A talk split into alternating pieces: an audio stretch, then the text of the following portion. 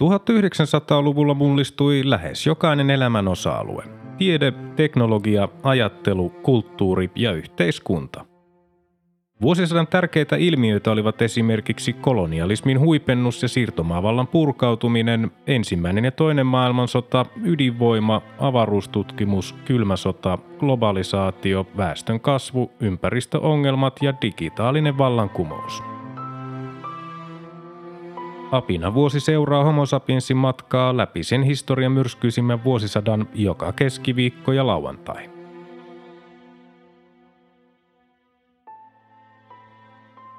Vuosi 1972. 8. heinäkuuta Itä-Suomessa riehui voimakas ukonilma, joka aiheutti myrskytuhoja erityisesti Puumalassa. Seuraavana päivänä 9. heinäkuuta Itä-Saksa syytti Länsi-Saksaa Suomen hallituksen painostamisesta Saksojen tunnustamisessa ja Euroopan turvallisuuskokouksen järjestämisessä – Länsi-Saksan hallitus oli toukokuussa ilmoittanut, ettei Suomi saanut tunnustaa Itä-Saksaa, mikäli se toivoi Helsinkiä Euroopan turvallisuuskokouksen pitopaikaksi. 12. heinäkuuta opetusministeriö lähetti kouluhallitukselle kirjelmän, jonka mukaan koulut eivät saisi puuttua oppilaiden kuulumiseen poliittiseen järjestöihin eikä poliittisten tunnusten käyttöön vaatetuksessa – 15. heinäkuuta osa St. Louisissa, Missourissa, Yhdysvalloissa sijaitsevan epäonnistuneen Pruitt Igoon asuinalueen rakennuksista purettiin räjäyttämällä. 18. heinäkuuta Anwar Sadat karkotti 20 000 Neuvostoliiton neuvonantajaa Egyptistä –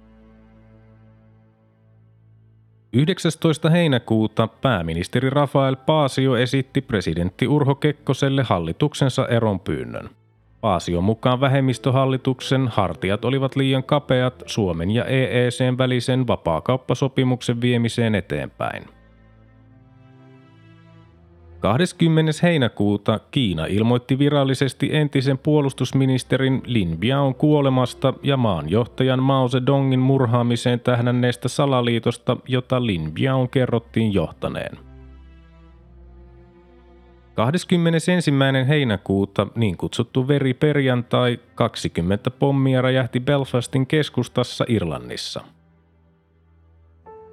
Samana päivänä 21. heinäkuuta SMPn 18-henkinen eduskuntaryhmä repesi kahtia. 12 kansanedustajaa hyökkäsi puheenjohtaja Veikko Vennamoa vastaan syyttäen häntä itsevaltaisuudesta puolueessa ja sanoen hänen tehneen toiminnallaan puolueen yhteistyökelvottomaksi sekä oikealle että vasemmalle. Syytösten aiheena oli myös se, että SMPn kansanedustajat olivat joutuneet sitoutumaan huomattaviin taloudellisiin velvoitteisiin puoluetta kohtaan. Seuraavana päivänä 22. heinäkuuta Ruotsi, Islanti, Sveitsi, Itävalta ja Portugali allekirjoittivat vapaakauppasopimukset Euroopan talousyhteisön EECn kanssa Brysselissä – Neuvotteluihin osallistuneen Suomen osalta sopimuksen allekirjoittaminen lykättiin. Ensimmäinen elokuuta Suomessa astui voimaan laki oppikoulujen oppilaiden ja opettajien muodostamista kouluneuvostoista. Ensimmäiset kouluneuvostovaalit pidettiin helmikuussa 1973. 4. elokuuta brittiläinen rockmuusikko Paul McCartney saapui wings yhtyeensä kanssa kahden päivän konserttimatkalle Suomeen. Seuraavana päivänä 5. elokuuta Ugandan johtaja Idi Amin ilmoitti, että kaikkien aasialaisten, joilla oli Ison-Britannian passi, oli poistuttava maasta kolmen kuukauden kuluessa, koska nämä sabotoivat Ugandan talouselämää. Karkoitettavien määrä oli noin 50 000. 8. elokuuta Suomen yksityisyrittäjäin puoluejärjestö SYP merkittiin puoluerekisteriin. 11. elokuuta Vietnamin sota viimeiset yhdysvaltalaiset maajoukot vetäytyivät Etelä-Vietnamista. 12. elokuuta SMP piti puoluekokouksensa Kouvolassa – Puheenjohtaja Veikko Vennamo valittiin puolueen ehdokkaaksi seuraaviin presidentin vaaleihin. Vennamo valitutti uudeksi puoluesihteeriksi SMPn tiedotuspäällikön Urpo Leppäsen ja esti siten entisen puoluesihteerin puolueen kentän kannattaman Eino Poutiaisen uudelleen valinnan. 16. elokuuta Marokon kuningasta Hassan toista vastaan tehtiin murhayritys maan pääkaupungissa Rabatissa. Yritystä johtanut puolustusministeri Mohamed Ofkir teki itsemurhan vielä samana päivänä. 21. elokuuta ensimmäinen kuuma ilmapallolento Alppien yli. Samana päivänä 21. elokuuta Suomen säästöpankkilaitos täytti 150 vuotta. Samana päivänä 21. elokuuta ensimmäisten peruskoulujen alkamispäivä Pohjois-Suomessa. Uusi koulumuoto laajeni koko maahan seuraavan viiden vuoden aikana. Seuraavana päivänä 22. elokuuta kansainvälinen olympiakomitea kielsi Rodesian osallistumisen Münchenin olympialaisiin sen harjoittaman rotuerottelun vuoksi. 25. elokuuta Kiina esti veto-oikeudellaan YK turvallisuusneuvostossa Bangladeshin hyväksymisen YK jäseneksi. Seuraavana päivänä 26. elokuuta 20. kesäolympialaiset alkoivat Münchenissä. Ensimmäinen syyskuuta Bobby Fischer voitti Reykjavikissa ensimmäisenä yhdysvaltalaisena shakin maailmanmestaruuden kukistettuaan Boris Spaskin. 3. syyskuuta Lasse Vireen voitti 10 000 metrin juoksun maailman ennätysajalla Münchenin olympialaisissa. 5. syyskuuta Kalevi Sorsan hallitus aloitti työnsä. Samana päivänä 5. syyskuuta Pohjois-Karjala-projekti alkoi. Suomalaisten miesten keskimääräinen elinikä oli todettu yhdeksi Euroopan alhaisimmista – Syynä tähän olivat tupakoinnin, liikunnan puutteen ja epäterveellisen ruokavalion aiheuttamat sydän- ja verisuonitaudit. Ongelma oli erityisen vaikea Itä-Suomessa. Samana päivänä 5. syyskuuta Münchenin verilöyly alkoi. 11 israelilaista urheilijaa kuoli, kun palestiinalainen terroristijärjestö Musta syyskuu valtasi Olympiakylän. 6. syyskuuta nostajaniminen ruoppaaja kaatui ja upposi kovassa merenkäynnissä Pietarsaaren edustalla. Aluksen työntekijöistä 16 hukkui ja vain viiden onnistui pelastautua. 8. syyskuuta SMPn eduskuntaryhmä hajosi, kun 12 edustajaa poistui ryhmäkokouksesta – Samana päivänä 8. syyskuuta Israelin ilmavoimien lentokoneet hyökkäsivät Syyrian ja Libanonin alueilla olleita arabitukikohtia vastaan, jolloin liki 200 ihmistä kuoli tai loukkaantui. Iskua pidettiin kostona Münchenin verilöylystä. Samana päivänä 8. syyskuuta Tanskan kansankäräjät hyväksyi maan liittymisen EECn jäseneksi vuoden 1973 alusta. 10. syyskuuta Lasse Vireen voitti 5000 metrin juoksun ja Pekka Vasala 1500 metrin juoksun Münchenin olympialaisissa. 13. syyskuuta Ugandan johtaja Idi Amin ilmoitti, että ne aasialaiset, jotka eivät ole määräaikaan mennessä poistuneet Ugandasta, pidätetään ja suljetaan vankileireille. 14. syyskuuta Länsi-Saksa ja Puola solmivat diplomaattisuhteet. 15. syyskuuta SDPn kansanedustaja Veikko Helle valittiin eduskunnan ensimmäiseksi varapuhemieheksi Esko Niskasen siirryttyä valtiovarainministeriksi. 17. syyskuuta Uganda ilmoitti, että sen alueella oli tansanialaisjoukkoja – 21. syyskuuta Filippiinien presidentti Ferdinand Marcos asetti koko maan poikkeustilaan. Kolme päivää myöhemmin, 24. syyskuuta, yli 30 ihmistä sai surmansa yökerhon palossa Kreikkaan kuuluvalla Rodoksen saarella. Valtaosa uhreista oli pohjoismaalaisia. Seuraavana päivänä 25. syyskuuta norjalaiset torjuivat maansa EEC-jäsenyyden neuvoa antavassa kansanäänestyksessä. 29. syyskuuta Kiina ja Japani lakkauttivat maiden välisen sotatilan ja solmivat diplomaattisuhteet. Japani tunnusti Kiinan kansantasavallan hallituksen ainoaksi Kiinan lailliseksi hallitukseksi, minkä seurauksena Taivan katkaisi diplomaattisuhteensa Japaniin. Seuraavana päivänä 30. syyskuuta Ruotsissa vihittiin käyttöön Euroopan pisin maantiesilta, joka yhdisti Ölannin mantereeseen. Kalmarin salmen ylittävän runsaan kuuden kilometrin pituisen sillan rakennustyö kesti neljä ja puoli vuotta. Ensimmäinen lokakuuta viimeiset raitiovaunut lopettivat liikennöintinsä Turussa. Samana päivänä ensimmäinen lokakuuta Suomessa alkoivat kunnallisvaalit. Parhaiten menestyivät SDP ja kokoomus, pahimmat tappiot kärsivät SMP ja TPSL. Vuoden 1973 alussa kuntien määrä väheni lukuisten kuntaliitosten vuoksi lähes 30, minkä vuoksi valtuustopaikkoja oli jaossa huomattavasti entistä vähemmän. Samana päivänä ensimmäinen lokakuuta arkkipiispa Martti Simojoki vihki Helsingin hiippakunnan uuden piispan Aimo T. Nikolaisen virkaansa Helsingin tuomiokirkossa.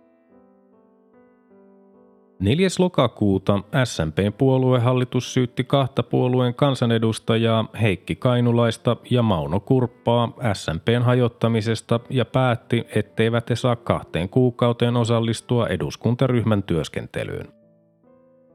Seuraavana päivänä puoluehallitus teki saman päätöksen vielä kahden muun kansanedustajan Lauri Linnan ja Arturi Niemelän osalta – Päätösten kohteena olleet kansanedustajat pitivät päätöksiä puolueen sääntöjen vastaisina. 7. lokakuuta SMPn puoluehallitus katsoi 12 niskuroivan kansanedustajan eronneen puolueesta ja julisti jäljelle jääneen kuuden henkilön ryhmän SMPn ainoaksi eduskuntaryhmäksi – 8. lokakuuta Tekniikan maailmanlehden päätoimittaja Rauno Toivonen valittiin Suomen kirjailijaliiton uudeksi puheenjohtajaksi. 13. lokakuuta Andien lentoonnettomuus Uruguaista Chileen rugbyjoukkueen pelaajia kuljettanut lentokone putosi Andeilla. Onnettomuudesta säilyi hengissä 16 ihmistä, jotka löydettiin vasta 20. joulukuuta. Selviytyneet olivat joutuneet syömään törmäyksessä menehtyneiden ruumiita selvitäkseen hengissä. Samana päivänä 13. lokakuuta noin 100 000 oppilasta liki 500 oppikoulusta eri puolilta Suomea osallistui Teiniliiton järjestämään taksverkkiin Nguyen Van Troy lastensairaalan rakentamiseksi Pohjois-Vietnamiin. 14. lokakuuta SMPn sisäinen kriisi kärjistyi, kun puolueedustajisto erotti Heikki Kainulaisen ja Mauno Kurpan puolueesta. Samana päivänä 14. lokakuuta suomalaisen teatterin satavuotisjuhlavuoden kaksipäiväinen pääjuhla alkoi Porissa. 16. lokakuuta maailman luonnonsäätiön Suomen osasto perustettiin – Samana päivänä 16. lokakuuta Creedence Clearwater Revival yhtye hajosi lopullisesti. 17. lokakuuta SMPn eduskuntaryhmä hajosi lopullisesti. 24. lokakuuta presidentti Urho Kekkonen matkusti viralliselle vierailulle Alankomaihin – Seuraavana päivänä 25. lokakuuta SMPn ryhmähuone eduskuntatalossa jaettiin väliseinällä kahtia. 28. lokakuuta SDP, keskustapuolue ja SKDL pääsivät yhteisymmärrykseen presidentti Urho Kekkosen toimikauden jatkamisesta poikkeuslailla. Tämä asia niputettiin yhteen Suomen EEC-sopimuksen kanssa – Seuraavana päivänä 29. lokakuuta terroristijärjestö Musta syyskuu kaappasi Lufthansan koneen Turkin yllä ja vaati kolmen jäsenensä vapautusta. 31. lokakuuta ruotsalaisessa Dagens Nyheterissä, norjalaisessa Dagbladetissa ja suomalaisessa Vasabladetissa julkaistiin toimittaja Tur Högnesin laatima artikkeli, jossa selostettiin presidentti Urho Kekkosen ja Neuvostoliiton johdon Zavidovossa Moskovan lähistöllä elokuun lopulla käymiä salaisia keskusteluja.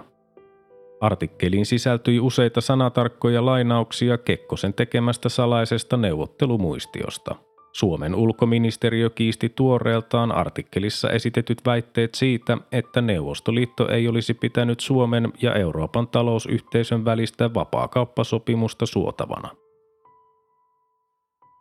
Samana päivänä 31. lokakuuta eduskunta määräsi puhemiesneuvoston ehdotuksesta SMPn puheenjohtajan kansanedustaja Veikko Vennamon järjestysrikkomusten vuoksi kahden viikon työskentelykieltoon – Tätä eduskunnan ankarinta sisäistä kurinpitokeinoa oli aiemmin käytetty vain kahdesti. Vennamo oli syyttänyt puhemiesneuvostoa ja eduskunnan virkamiehiä seteliselkärankaisiksi nimeämänsä SMPn opposition suosimisesta ja virkavelvollisuuksien rikkomisesta – Ensimmäinen marraskuuta ajovalojen käyttö moottoriajoneuvoissa kaikkina vuorokauden aikoina tuli Suomessa pakolliseksi 31. maaliskuuta 1973 saakka. 3. marraskuuta hallitus päätti, että Suomi antaa humanitaarista apua Vietnamille rauhan palattua alueelle – 11. marraskuuta Ruotsin kuningas Kustaa VI Adolf täytti 90 vuotta. Syntymäpäiväjuhliin osallistuivat muun muassa kaikkien muiden Pohjoismaiden valtionpäämiehet. 13. marraskuuta voimakkaat myrskyt koettelivat Länsi-Eurooppaa ja Brittein saaria, 50 ihmistä menehtyi. 16. marraskuuta metsäteollisuusyhtiö Enso Goodside vietti 100-vuotisjuhliaan. Seuraavana päivänä 17. marraskuuta Juan Perón palasi 17-vuotisesta maanpaustaan Argentiinaan. 21. marraskuuta Euroopan turvallisuus- ja yhteistyökokouksen valmistelevat neuvottelut alkoivat suurlähettilästasolla Espoon Dipolissa – 24. marraskuuta Suomi tunnusti molemmat Saksat.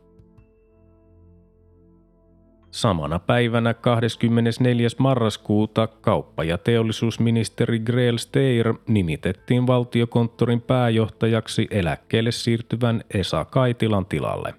Teerin paikan hallituksessa peri Jan Magnus Jansson. 25. marraskuuta liberaalinen kansanpuolue ilmoitti vastustavansa presidentti Urho Kekkosen toimikauden jatkamista poikkeuslailla. Seuraavana päivänä kansanedustaja Jörg Äänruutin johtama ruotsalaisen kansanpuolueen oikeistosiipi antoi saman julkilausuman. 3. joulukuuta SDP ja TPSL pääsivät sopimukseen puolueiden yhdistymisestä – Yhdistymissopimus allekirjoitettiin seuraavana päivänä. Tämä merkitsi sosiaalidemokraattien 15 vuotta kestäneen hajannuksen päättymistä. TPSLn oppositio vastusti puolueiden yhdistymistä. 5. joulukuuta SMPstä eronnut 12 kansanedustajan ryhmä ilmoitti perustaneensa uuden puolueen, joka sai pian nimekseen Suomen kansan yhtenäisyyden puolue. Samana päivänä 5. joulukuuta suomalaiset urheilutoimittajat valitsivat juoksija Lasse Vireenin vuoden parhaaksi urheilijaksi. 6. joulukuuta Suomen kristillinen liitto ilmoitti vastustavansa presidentti Urho Kekkosen toimikauden jatkamista poikkeusmenettelyllä – Samana päivänä 6. joulukuuta itsenäisyyspäivän vastaanotto järjestettiin poikkeuksellisesti Finlandia talossa presidentin linnassa käynnissä olleiden korjaustöiden vuoksi. 7. joulukuuta Filippiinien presidentin Ferdinand Marcosin puoliso Imelda Marcos yritettiin murhata puukottamalla. Turvallisuusmiehet ampuivat puukottajan insinööri Carlito Di Maalin. Samana päivänä 7. joulukuuta Apollo 17 laukaistiin matkaan.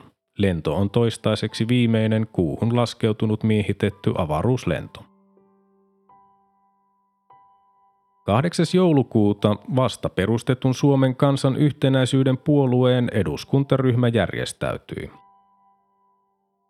Samana päivänä 8. joulukuuta varapuhemies Veikko Helle poisti SMPn kansanedustajan J. Juhani Kortessalmen eduskunnan puhuja pöntöstä kansanedustajalle sopimattoman esiintymisen vuoksi. Kortesalmi oli syyttänyt presidentti Urho Kekkosta osallisuudesta SMPn hajoamiseen. 10. joulukuuta viiden neuvostosotilaan ilmoitettiin saaneen surmansa Neuvostoliiton ja Kiinan joukkojen yhteenotossa maiden välisellä rajalla Kasakstanissa. 13. joulukuuta 34 poikkeuslain vastustajaa lähetti presidentti Urho Kekkoselle kirjelmän, jossa hänen toivottiin estävän kansalaisten syrjään sysäämiseen presidentin vaalissa.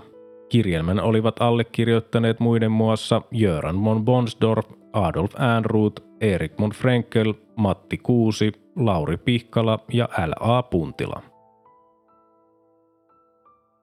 14. joulukuuta Urho Kekkonen perui lupauksensa olla käytettävissä tasavallan presidenttinä vuoden 1974 jälkeen.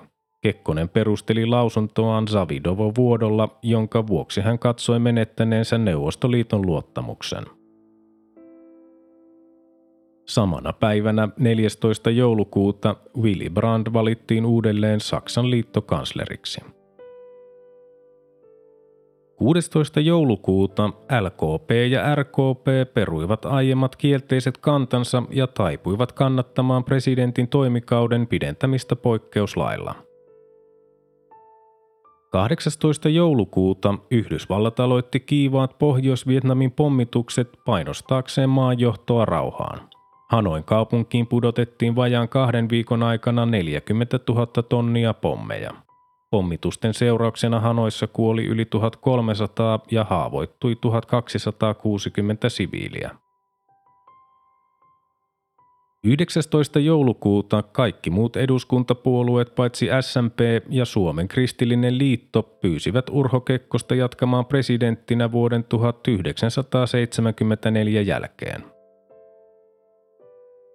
20. joulukuuta presidentti Urho Kekkonen ja pääministeri Kalevi Sorsa matkustivat Moskovaan, jossa he osallistuivat Neuvostoliiton 50-vuotisjuhliin.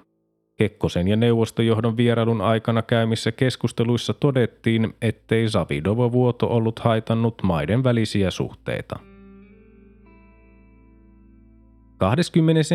joulukuuta Saksan liittotasavalta ja Saksan demokraattinen tasavalta tunnustivat toisensa – Samana päivänä 21. joulukuuta opetusministeriön kouluneuvos Erkki Aho valittiin kouluhallituksen uudeksi pääjohtajaksi eläkkeelle siirtyvän Reino Oittisen tilalle – Samana päivänä 21. joulukuuta oikeuskansleri Risto Leskinen määräsi aloitettavaksi tutkimukset siitä, miten presidentti Urho Kekkosen laatima salainen muistio Savidovossa käydyistä keskusteluista oli vuottanut julkisuuteen. 22. joulukuuta kaksi ihmistä sai surmansa Autoliiton omistaman Leppilammen hotellin tuhonnessa tulipalossa Tammelassa – 23. joulukuuta Ruotsin pääministeri Olof Palme sanoi Yhdysvaltain toiminnan Pohjois-Vietnamissa olevan eräänlaista kidutusta ja vertasi sitä natsien toisen maailmansodan aikana suorittamiin joukkomurhiin. Yhdysvallat kutsui Palmen lausunnon vuoksi suurlähettiläänsä kotiin Tukholmasta 27. joulukuuta. Samana päivänä 23. joulukuuta noin 80 prosenttia Nicaraguan pääkaupungista Managuasta tuhoutui voimakkaassa maanjäristyksessä. Jopa 12 000 ihmisen arvioitiin saaneen surmansa. Suomen punainen risti lähetti materiaalista apua alueelle 40 000 markan arvosta. Samana päivänä 23. joulukuuta 40 ihmistä sai surmansa kotimaan lennolla olleen norjalaisen matkustajakoneen syöksyessä maahan lähellä Osloa. 24. joulukuuta Jordanian kuningas Hussein solmi avioliiton jordanialaisen Alia Baha et Toukanin kanssa. 27. joulukuuta Tampere päätti hakea vuoden 1976 talviolympialaiskisoja. Seuraavana päivänä 28. joulukuuta Suomi tunnusti Pohjois-Vietnamin – kaikki eduskuntapuolueet SMPtä lukuun ottamatta vaativat Pohjois-Vietnamin pommitusten lopettamista. Samana päivänä 28. joulukuuta Pohjois-Korean pääministerin Kim Il-sungin ilmoitettiin tulleen valituksi maan presidentiksi. Samana päivänä 28. joulukuuta seitsemän puolueen edustajat sopivat presidentti Urho Kekkosen toimikauden pidentämisestä ensimmäinen maaliskuuta 1978 saakka. 29. joulukuuta Suomen kansan yhtenäisyyden puolue merkittiin puoluerekisteriin – Samana päivänä 29. joulukuuta vuonna 1936 perustetun yhdysvaltalaisen Life-aikakausilehden viimeinen numero ilmestyi. Lehden levikki oli ollut suurimmillaan 8,5 miljoonaa kappaletta. 30. joulukuuta Yhdysvaltain presidentti Richard Nixon määräsi Pohjois-Vietnamin pommitukset lopetettaviksi – 31. joulukuuta kirjailija Aleksis Kiven kuolemasta tuli kuluneeksi sata vuotta. Mainittakoon vielä, vuosi 1972 oli Suomen tieliikenteessä kaikkien aikojen tuhoisin. Onnettomuuksissa sai vuoden aikana surmansa 1135 ja loukkaantui yli 16 000 ihmistä.